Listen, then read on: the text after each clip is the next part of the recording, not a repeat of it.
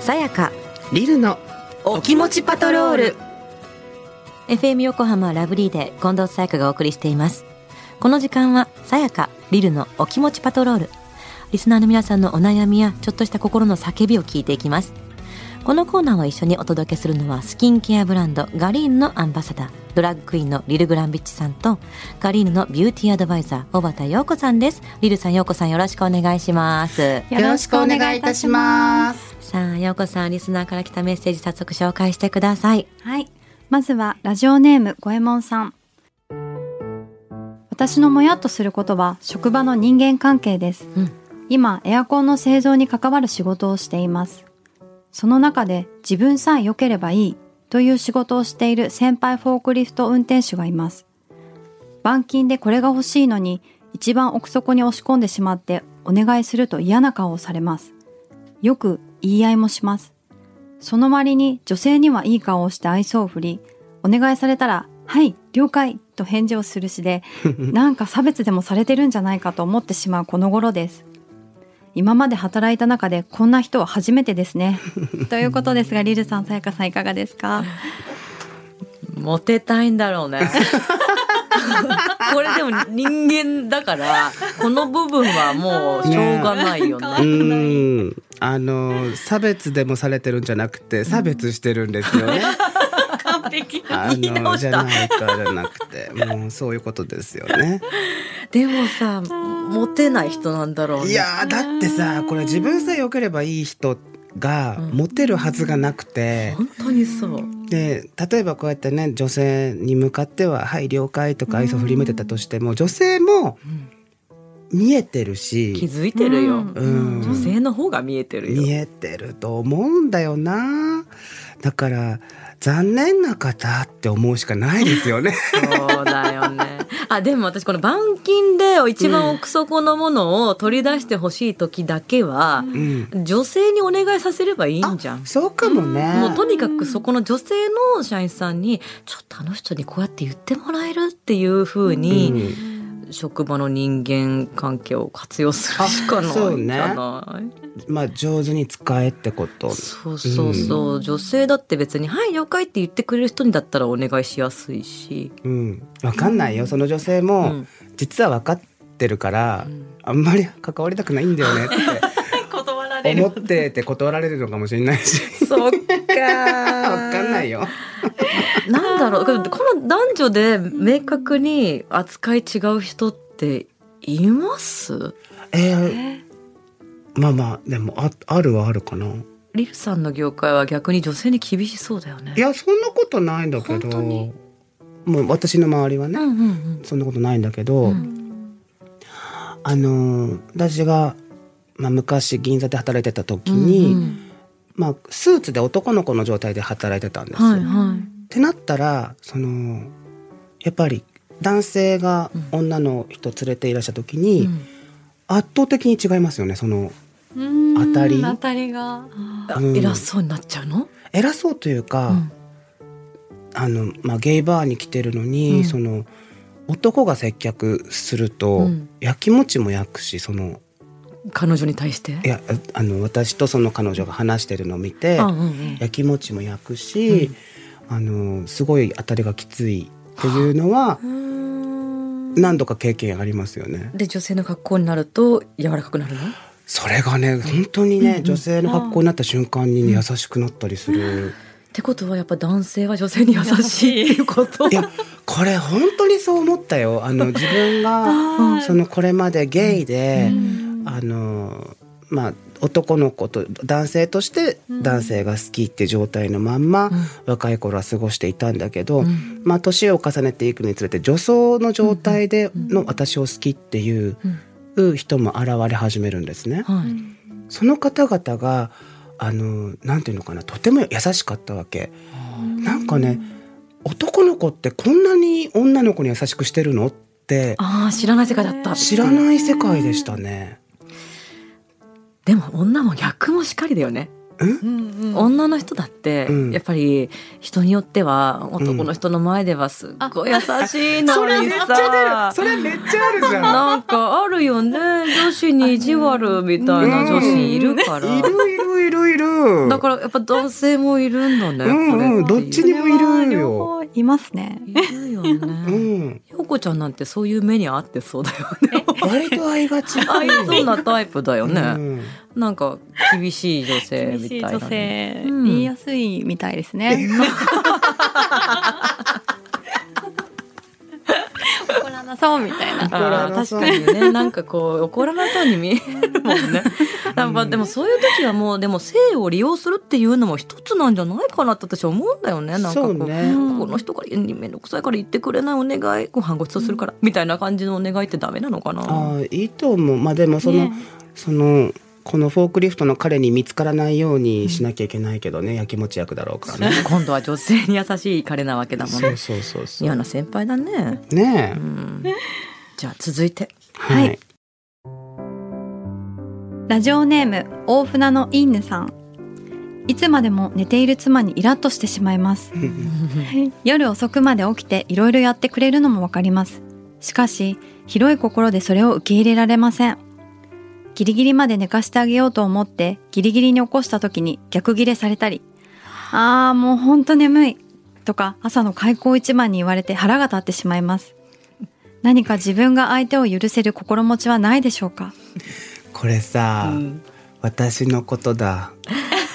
あのね、どっち？私は寝すぎる方。私注意する方。もう何これ付き合ってんの私たちっていうレベルでごめんなさいけど片方にすごい肩入れしちゃうとうんとちょっと代弁してくださいよだい奥ぶ様の気い持ちやいやあの題名も何もできないんですけどあの私も旦那さんからめちゃくちゃ寝るっていうことで毎回喧嘩してたんですね、うん一緒に住んでる頃、うんあのね一緒に住むのやめたらその喧嘩なくなって喧嘩しなくなった これまさそうなんだよね別々に生活を一緒にすいの空間にいるっていうでも結婚されているんだもんねうん妻って書いてあるもんねそうねあーでも私分かる休みの日とかなのに、えなんでそんなに寝てられるのって思うの彼氏とかでもお泊まりしてて「え待って明日遊ぶから泊まりに来てんだよね、なんで寝てんの昼まで」みたいな風になるんだよね。ええええでその解決法は自分は朝起きちゃって朝ごはんも食べずにぐーしたらぐーたら寝て、起きてきて「うんお腹空いたな」とか言言われるのもムカついちゃうから、ええ私出かけちゃうの。あ素晴らしい、もうはっと思って、うん、でなんならそのムカつきも自分一人で出かけてると、ムカムカして終わっちゃうから、うん別の友達呼んで遊びに行っちゃうの。あいいと思う、そうそうすると時間の活用もちゃんうんうとんその午前もできるし、うんうん約束したのにあなたが寝てたんだからそれをもうポシャにしちゃったのはあなたですよっていうふうになるし、うんうんだから約束してるんであればぐうたら寝てることはうんもうそうやって解決だし、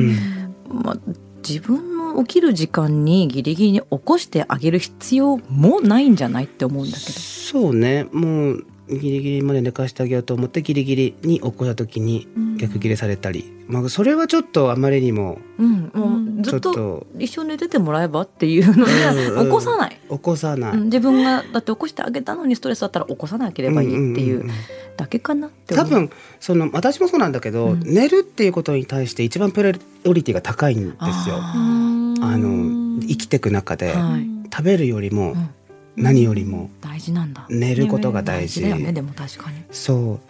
だからあの彼女の寝るに対してん何も触れないっていうのはうんすごくいいかもしれないですうね。ん、その間の時間は自分の時間だと思って自そうそ分うそうの思うように過ごせばうん、ストレスないんだけどねあとあの甘えないでっていうそのあなたが起こしてほしい時間があったとしても、僕は君の大事な時間一番寝るっていうことが大事だろうから、うんその時間に関わらないから、うんうん起こしてとかもやめてねっていう、うんお話をもうそれはっていうねそうそあの約束の時間があってそれに対しての逆算ってみんな朝の時間の過ごし方ってそれぞれのもうペースが大人ってできてるんう、うんです、1時間半前に起きてお風呂に入らないとダメな人もいれば、うんうん15分前に起きて全部バッチリ準備ができちゃう人もいれば、うんアラームを10回かけないと起きられない人もいればっていうのがあるから、うんうんこれは生活の中でこう理解し合わなきゃいけないポイントだけど、相手のその領域をこう犯してはいけないみたいな部分もちょっとあって、あるな、うんここはもう奥様が起きない人なんであればもう起こさないっていうところに持っていくのもありかな。うん。もう彼女の寝ることに対して関わら ない。もうだって私もほっといてって思ってたもん。もう起こさないでって思ってた。あの心配しないでってあの私の責任で寝てるから。寝てるし、うん遅刻するから、うん私の責任において、うんうん。だからあなたが仕事遅れんじゃないのって心配しないでって思ってた。ああ、それができればいいよね。そうな。私でもアラーム何回も鳴る人無理なんだよなと思って。あ私は小さなトゥルトゥルってなった瞬間にパッて起きてアラーム消すタイプだから、なんか一生スヌーズしてる人いるいるじゃない？ーはいは い。ここにいたり。だって自分が例えば10時に起きなきゃいけなかったらそういう人って多分9時ぐらいからアラーム鳴り続けるの。そうそうそうそう。でも私、は例えば10時に起きればいいんだったら10時にアラーム鳴らすの。うん、だからその1時間を何度もそのプルルプルルあーあーとか言いながらプチって消す音で何度も起こされると、はあ本当に辛いって思う。 それはそう住めないね一そう緒にな。のだだだったらもう10時に起こしてあげるからアラーム鳴らさないで私が起こすからってとこになっちゃうんだ よねそれを起こすと向かってされてっていうのになるんだよねええええまあだから人と一緒に住めないタイプなんだけど、ええええリルさんはだから別に住んだわけだ別もう別居しましたね。なるほもう別居以来、あの喧嘩しないもん。ど別居してって大船の犬さんに言えなくないちょっとね、そこまでは多分覚悟はないかもしれ ないので。優しさとしては、ちょっと優しい起こして、逆ギレされないで、起こしたよって言って、うんでも逆ギレされても起こしたよって、起私はもう起こしたからこしたねよっってていう。いううん。か、まあでも関わらないのがいいんですかね。変わらないがいい。 もう寝るが一番大事な人はもう関わっちゃダメ。ね関わっちゃダメうね、ん、スヌーズ隊がいるからないるよね。一生寝室別は寝室別できないのかな。別にしていいものなのだろうかっていう考えもまたあるかあらね。本当。こうのん大船の犬さんも優しいですよね。ギリギリまで寝かしてあげようと思って、ギリギリに起こしてって。優しいよこれは優でも寝てる側からするとどうもう起こさないでいいよぐらいの気持ちの人もいるわけだもんね。だし、あのこの時間じゃないとかもあるし。そのギリギリあなたのギリギリはそうあなたのギリギリはここかもしれないけど、私はもうあと10分前に起きていたかったのっていうこともあるかもしれないし、うんうんうんうん、あの自分が起きることうんにその寝ることにあまりにも貪欲だから、うんあの分かってんのそれはだからもうダメ触っちゃもうそこ触れちゃダだメかならの睡眠の部分はもうちょっと2人で話し合って時間のルールを決めた方がいいのかもしれないいいと思いますここでもう最後のラインここねっていう風なのとこを決めるしかないよねそんなに睡眠ってやっぱ違うんだね睡眠に対してのみんなの気持ちってうん、寝ることが趣味みたいなもんだもん私、すごいねうん、すごいね、とか言って。えだから朝一でこうやって動き回る人たちは付き合えないもん本当に。私は夜すごい動いてる夜も動いてたんで、えええだからそうだよねそうそうそうアクティブなイメ何ージ何時まででも起きて動いてたんで、まあ、今は仕事があるから無理だけど、うんむしろいつ寝てるんだろうって思うぐらいのアクティブさがある。だからなんでそんなに睡眠にって思うけどでも食べることに命かけてたりするかなそうそうだから欲がどこかねにやっぱ違うっそうだと思いますてこ とねうん、話し合いましょうっていう。ね、とこだねうん、はい、さあ今日のお気持ちはどうでした か何こねなんかこうじ我がことのように考えてしまいます ねこういうのれねそうだねええわかるっていう気持ちになるとねそう白熱だね どうしてるかなってうん自分では思いながら。じゃあリルさんやヨコさん私に聞いてほしい話があるという方ラブリー at fm 横浜 .jp までメッセージを送ってください、たくさんのご参加お待ちしていますでは皆さん来週もお楽しみにせーのおきよちょっとごめんなさい大事なとこごめんなさ感いじ早かった早かったそれでは皆さん来週もお楽しみにせーのお気を確かに